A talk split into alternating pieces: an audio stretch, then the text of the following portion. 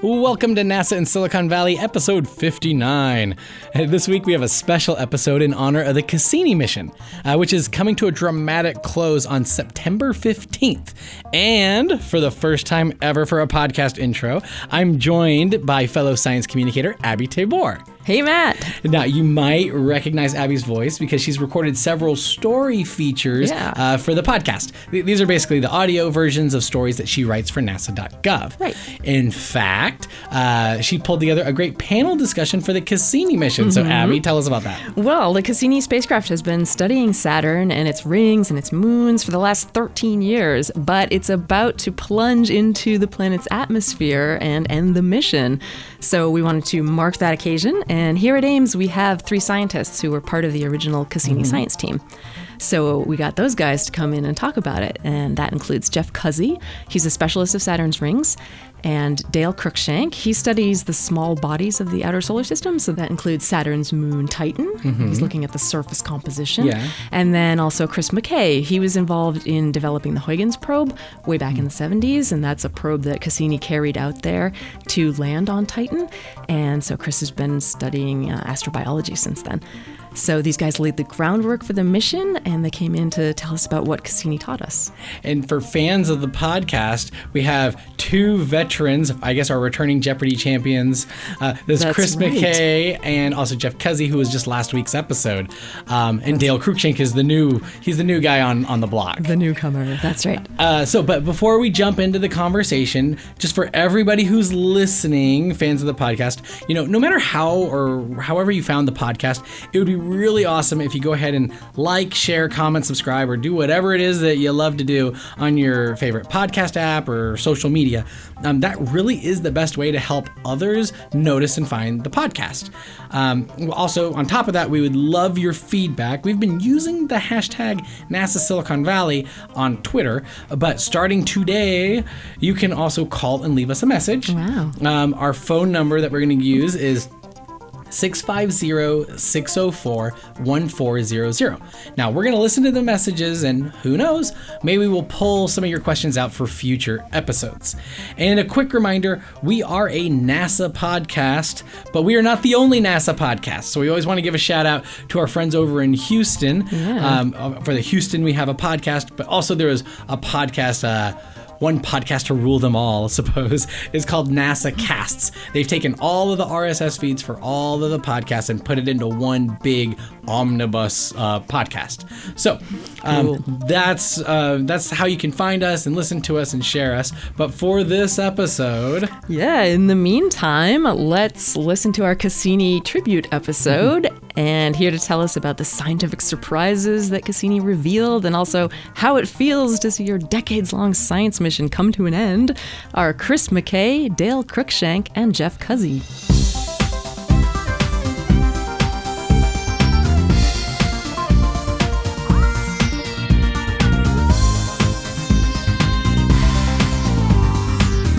So we're here today in a crowded little audio studio at Ames Research Center with three of Ames scientists who were on the very original science team for the Cassini mission.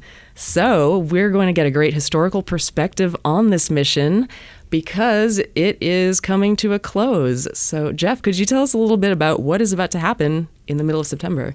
Right. Well, the, the grand finale of Cassini uh, is going to come to a close in September the 15th. So, since last December, Cassini has been put on a series of almost polar orbits. So, it's going around Saturn, crossing over its pole, plunging in very close. We had 20 orbits where we just skim right by the outside edge of the rings, and 20 more orbits where we actually thread a needle between the rings and the planet. And at the last of those 20 orbits, we do a little orbital tweak way out far from the planet, and it comes in. And when it comes in, it goes right into the atmosphere and burns up. And that'll be the end of the data taking stage of Cassini. Oh my gosh. I want to get into how you guys feel about about this moment. Is it sad? Is it is it exciting? Is this the culmination of this mission that you've been following for decades? Or is there a bit of bittersweetness?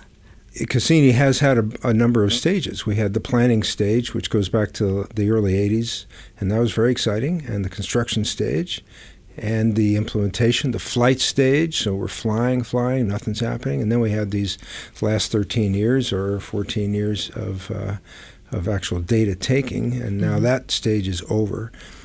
How, for how long is nothing happening in that well, middle the flight stage? stage was about seven years. Wow. Yeah, yeah, We launched in 1997, and we got there in 2004. And most of, from the standpoint of the scientists, there was not an awful lot going on during that time, okay. except starting to think about how we were going to engineer and design the orbits. But uh, the end of the data taking stage, in my mind anyway, and Dale and Chris uh, have different feelings about it. Uh, to me, it's not the end of Cassini because we've got mm-hmm. this uh, vast amount of data. That uh, so there's another stage to Cassini, and that stage is just beginning. That's Very how I feel about it. Excellent. Cassini lives on lives after on. its final plunge. You bet. Dale, how do you feel these well, days? I might just add to what Jeff said that uh, the flight from Earth to Saturn was not without its uh, interesting moments. We did actually fly rather close to Jupiter and made some interesting measurements of both Jupiter and uh, a few of its larger satellites.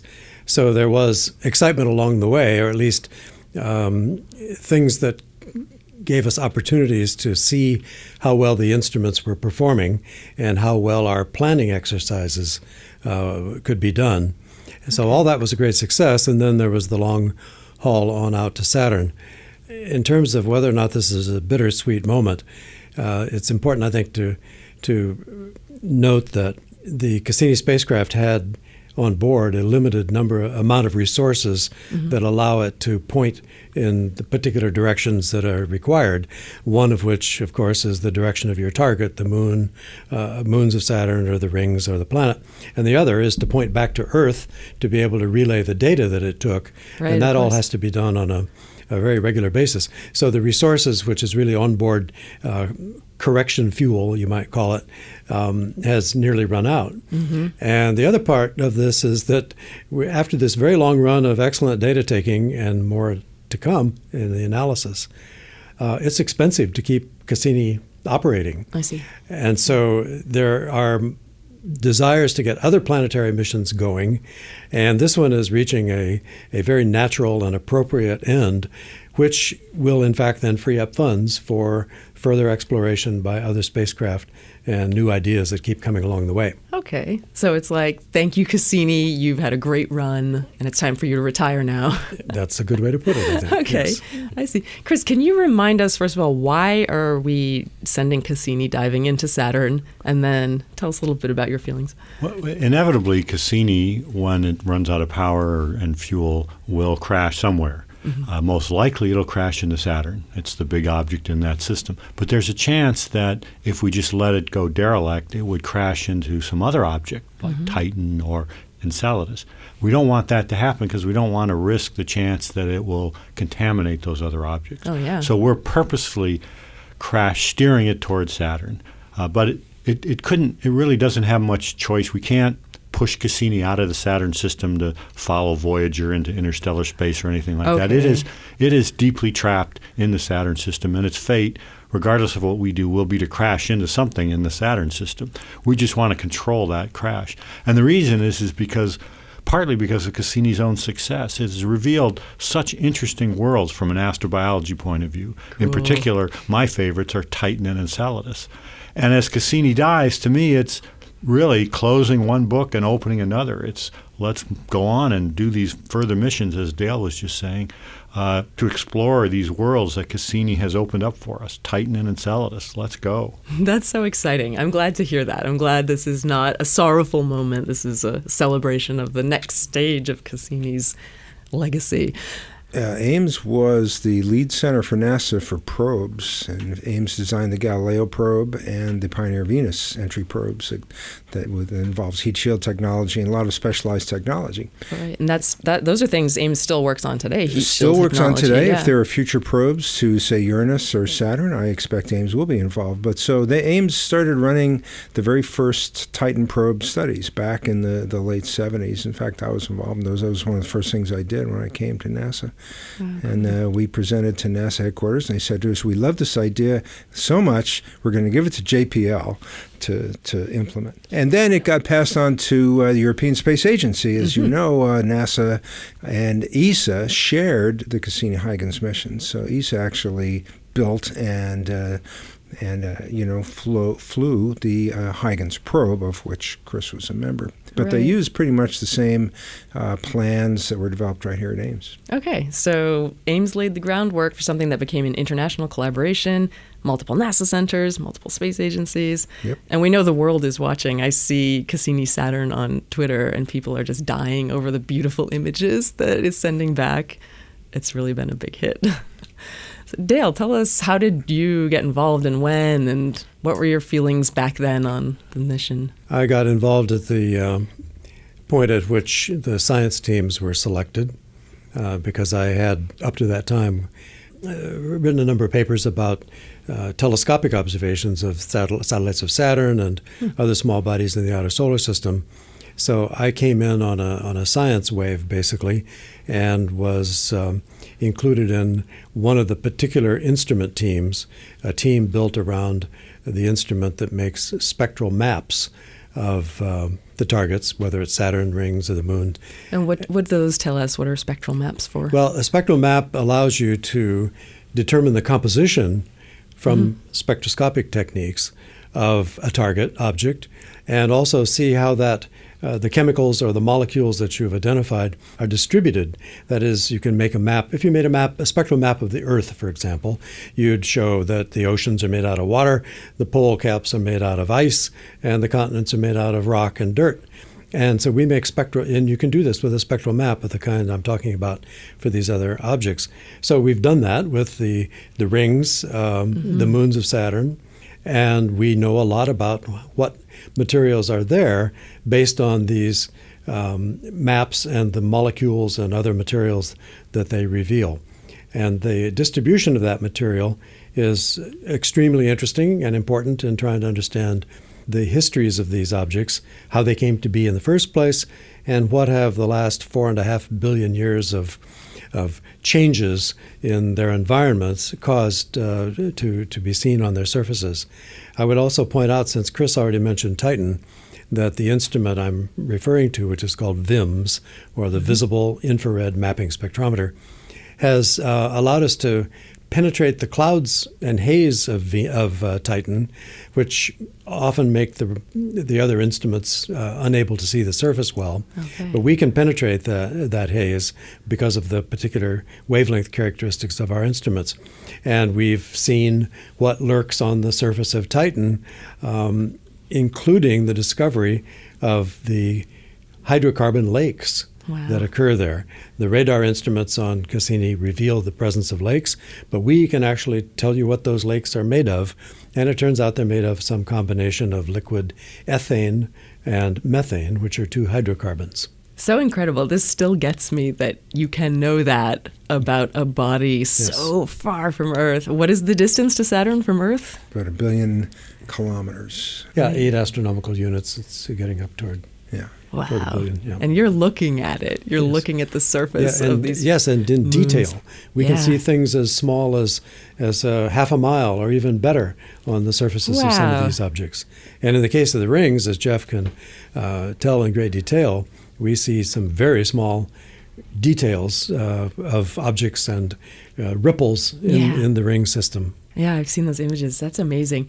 So when Cassini started sending back its data and its images, were you surprised by this level of detail that you were seeing, or was this always expected to be the kind of information you would have? Well, for the rings, uh, the the big eye opener was really Voyager. Voyager revealed that for the first time that the rings were just full and full of structure. And what Cassini has done is reveal yet finer structure, more uh, in-depth, uh, uh, you know, observations of that structure. It's allowing us to untangle. I mean, what is it really caused by? That's the thing Cassini is really doing for the rings. For Enceladus and Titan, uh, it's a whole different story. I think. That's also cool, the variety of science that Cassini's bringing you. It's not just a Saturn's rings mission, it's all Oh, these yeah. other astrobiological implications and other things we're learning. That's exciting. And uh, just to add to the list of things that Cassini does that was mentioned before, uh, it also uh, makes an in-depth study of the magnetic field surrounding the planet Oh. and the variations in that field because of changes in the activity of the sun and the orientation of the planet and so on. So it's it's not just Saturn, the solid or the the discrete body. It's the environment, the space environment of Saturn as well. One of the big surprises when the Cassini-Huygens mission arrived was Titan. We had sort of ideas of what it was like, and in fact, there was this consensus as we were building the probe that Titan's surface would be an ocean, a global ocean. So the probe was built as a boat to float in this Ah. ocean that we were sure we were going to land on. wow. And when Cassini and Huygens arrived, it was a very different world. When we finally got through the haze, could see down to the bottom of Titan and land with the probe, the probe landed in what looked like a desert. Huh, no and kidding. at first, the orbiter, um, the images and the radar did not reveal any liquid at all. For we thought it was going to be a dry, uh, maybe Mars-like world. But then there was images of a lake in the southern hemisphere, and then radar data, and then VIMS data of lakes in the northern hemisphere. And yes, there's liquid there, and it's very interesting liquid. It's not the ocean that we thought when we built the probe. So there was there were big surprises in our understanding of Titan, and in a way, the picture that emerged from an astrobiology point of view is more interesting. Oh, good. A global ocean is, is, is neat, but it's water, water everywhere. Well, it's liquid, liquid everywhere. It's not water, it's Mm-hmm. liquid, liquid everywhere. What we're finding instead is a mix of wetland, dry land, and lakes. And from a, if you're a little organism that likes to live in that liquid, that mixture of dry and wet and and lakes and streams is more dynamic, more interesting, and more conducive to a good life. Right. So in, in a way, Titan has emerged from the Cassini-Huygens mission more interesting than we had imagined when we built it. Oh, that is cool. That must have been an exciting moment, huh? What did you know about the Saturn system when you were planning this mission that made it the target you had to go after? Well, a lot of ring structure. Uh, Enceladus was was very puzzling. Enceladus was unlike any other moon, it, uh, and it was centered in this uh, very diffuse ring of Saturn, the E ring, which is just all fine dust. And there was suspected that there was something funny going on in Enceladus that maybe was creating all this dust. And as uh, uh, Dale and Chris have alluded to and can say more about, that we have all these volcanic jets now coming out of Enceladus, just fascinating. But that was a puzzle. So we didn't know that. And Titan, uh, as seen by Voyager, was this fuzzy orange tennis ball.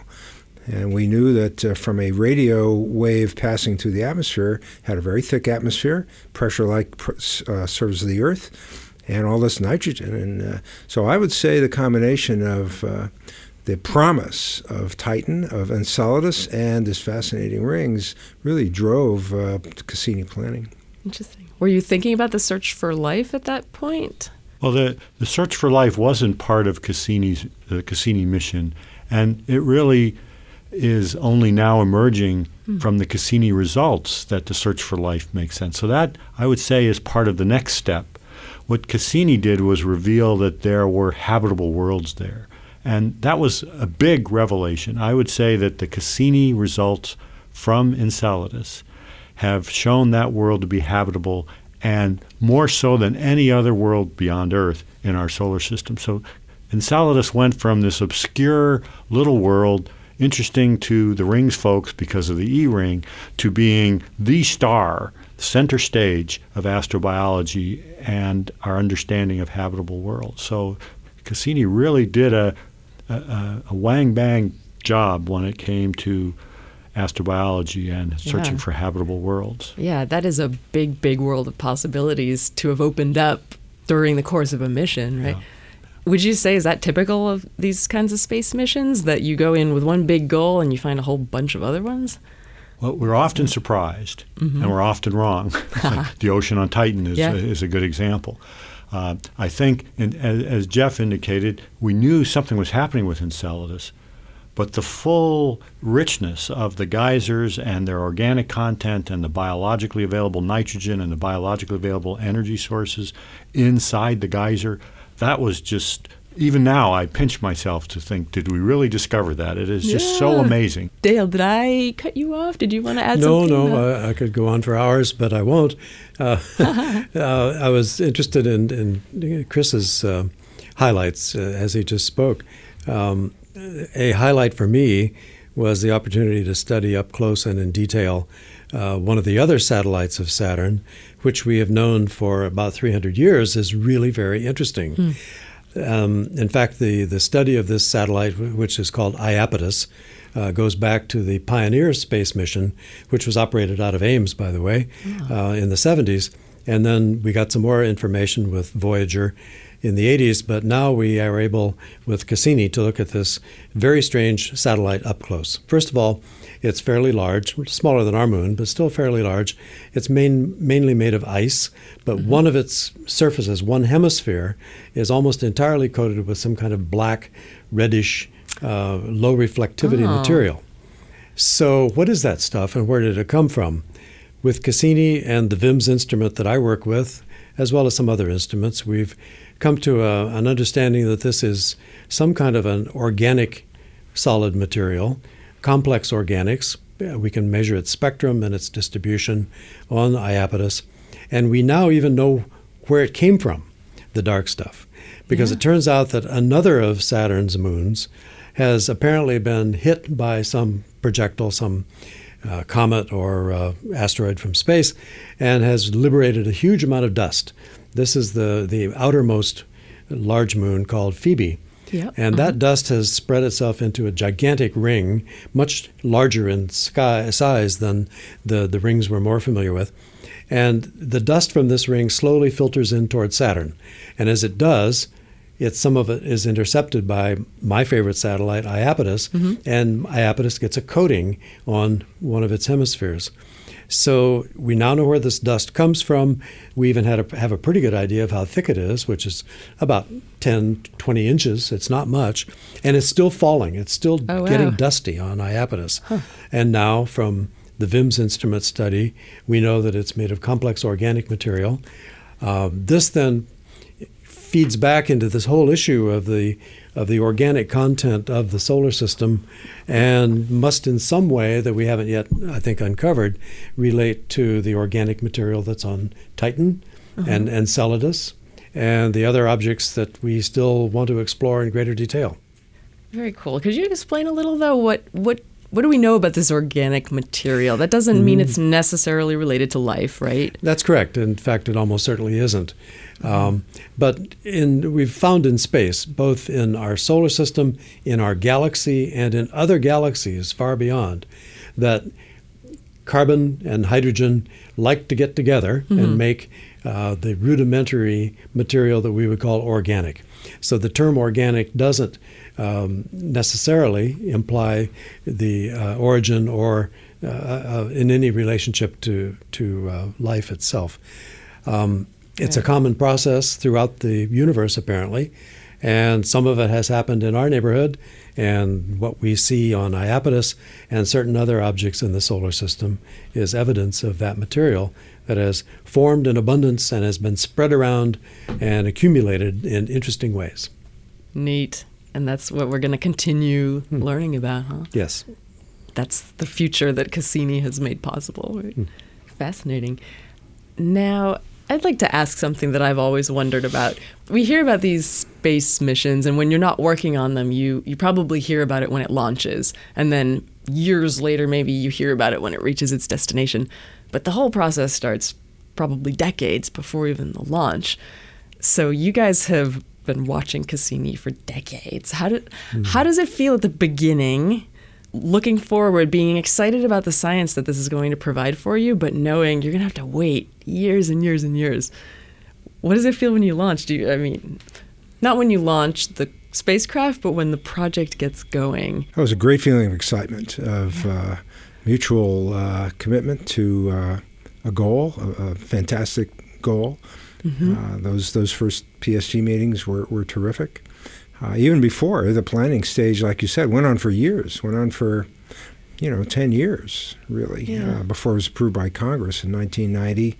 And our first big meetings were in 1991. It's, it's just this great feeling of, uh, you know, lots of potential. And then uh, you work through it all, and then there's all the arguments and disagreements that come along the way. And you work through all those, and uh, at the end, there's this great feeling, and at least in the case of Cassini, of satisfaction, of fulfillment. You know, Cassini has fulfilled its promise, in my mind anyway. It's just uh, been a tremendous success. So you can look back on that with, with great satisfaction. Right. I can imagine. I, I got involved in Cassini after it had already gone through probably about a third of its early history. So when I when I arrived to Ames and started working on this project, there had already been a well a lot of effort put in in making this mission happen. It, it got selected soon after I got involved in it, and then uh, I, I was able to watch it for 20 years or more as as the data came in. And to me, there was two lessons in that. One is it takes a long time to do the outer solar system, and the other is that it is multi generational. That Yeah. I, as a young scientist, benefited from a lot of work that had been done in the decade before I even came to Ames, before I even knew what was going on. Right.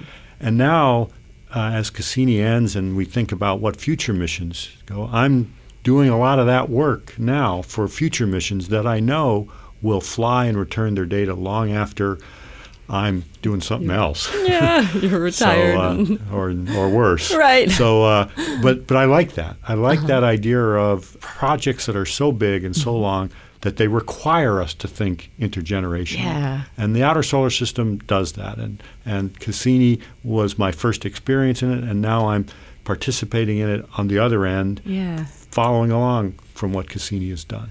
That's awesome. It's like it's bigger than any of us, right? I think a point that um, has uh, interested me over the years too is the fact that we started working with uh, a lot of people we already knew from our rather small profession, and these people have been working together for three decades on this. And this has engendered great friendships and great collegial relationships. Uh, some of them, of course, die off during the long process, and new students come in, uh, touching on the intergenerational point that Chris just made. But these are fantastically talented people who who are giving of their time and talent to make a, a complex mission like this a success. Yeah. And it is just a tremendous pleasure to work with people of that quality and that degree of uh, devotion and, de- and dedication. That sounds so satisfying. Very. Which which is exciting to hear because my initial thought was, "Oh man, how do you wait that long?" You know, but it's sounds You're busy. You're not just, uh, there's Yes. a lot of time. You're, you're doing a lot of planning. Yeah, yeah. Nobody's And, and working on other missions too. right. Yeah, I, I've been working on the, the New Horizons mission to Pluto for a comparable amount of time. Cool. Uh, and we've had tremendous success flying by Pluto two years ago, and we have another target in view. But that took nine and a half years from launch uh, on a sprint to get all the way out to Pluto. Right. But tremendously successful, satisfying, and it interleaved nicely with the long uh, period that I've been involved in with uh, Cassini as well. That's also interesting that all of these missions, many of them overlap and are Yep. interwoven, as you say. The knowledge we gain from one place feeds into another. Voyager was still flying when Cassini was almost ready to be approved. Okay. It was uh, very much overlapped. Yeah, I see. And then this intergenerational point is really nice because that's that always comes up at NASA. We need to inspire the next generation, train the next generation so they can take over when you guys hang up your hats and move Well, on they're there. We've got some great young people already uh, Mhm. involved. Right. That's outstanding. So maybe one final topic could be now I know we discussed that this is not the end of Cassini, but I was kind of thinking of asking you for a eulogy for Cassini. If you had to reflect on its contributions scientifically and also for the public to society in terms of getting people excited about space, everybody loves the rings of Saturn, people are loving the photos coming back. What for, what for you are the the biggest impacts or the ones that really captured your mind? Since you mentioned the rings of Saturn, uh, let me say a few things about what we have learned. Uh, uh, Saturn's rings are really like a, a, vast dynamical laboratory. It's a big, giant particle disk mm-hmm. where the particles interact like molecules in a fluid. So we treat it like a fluid, collisions and such. That's so neat. it's a great way to understand the processes by which our planet formed from the disk of particles and gas that uh, originally surrounded our sun. It's a uh-huh. laboratory for us to study that. All those processes huh. in the rings uh, probably happened in one way or another in uh, our own forming solar system and in other forming solar systems where we see all these thousands of exoplanets. Oh, okay, right. So Saturn tells us about Earth potentially. Tells us about Earth. Beyond. And beyond, no doubt. Wow. The other thing we learned was that Saturn's rings are changing before our eyes. Huh. This fluid flops around and moves and changes, and uh, we see things colliding and recreating as we watch. That's been uh, fascinating. In fact, the whole origin of Saturn's rings, uh, we think uh, it's whether they formed in the last couple hundred million years is a hot topic these days. Mm-hmm. That is around the age of the fish on Earth or oh. more recently. Oh, interesting. And there are things uh, that are still being worked, so we can't answer that question right now. There's data being taken right now by Cassini that mm-hmm. we'll hear about in two weeks, uh, and this work will go on. But this is a very hot subject right now about Saturn's ring. So this whole concept of impermanence and uh, oh, yeah. change uh, applied to this vast structure has been something we've really learned very well through Cassini. That's very cool. Yeah, because we don't think about the outer solar system transforming yes. and going through exactly long-term change. Exactly. We we don't get the chance to see that normally. That's right. Yeah, neat. Well, that's a good takeaway. How about Dale or Chris? Well, my uh, farewell to Cassini would be thank you for the revelations of Titan's liquid methane lakes, mm-hmm. and even more so for the organic rich geysers on Enceladus because that's given us astrobiologists a, a, clear direction on what to do next. So, and we're doing it. Awesome, awesome. We look forward to that next chapter. Clearly, I see two things. Uh, one is that the things we've been finding with uh, Cassini in the Saturn system um, give us ideas for the use of the uh, the James Webb Space Telescope, oh. which will be an enormously powerful facility to be launched in about two years from now. Right. And the other thing that comes to mind is that uh, Cassini, with so many of the other things that NASA does, is most often the best news you ever get.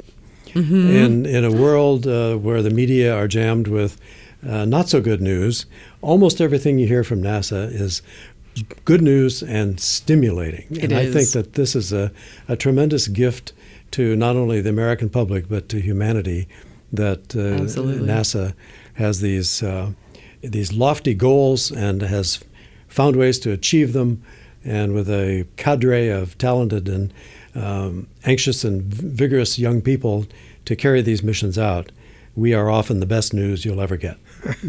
Absolutely right. Couldn't have said it better myself. That's so true. You you feel that around NASA Ames. People mm. are just so delighted to be here, and people out there across the country, across the world, love what you do. So Thank you guys so much for joining me today. And for our listeners, if you have any questions for these NASA Ames researchers who were part of the very original Cassini science team, you can get in touch with us. Um, we are at NASA Ames online and we're using the hashtag NASA Silicon Valley.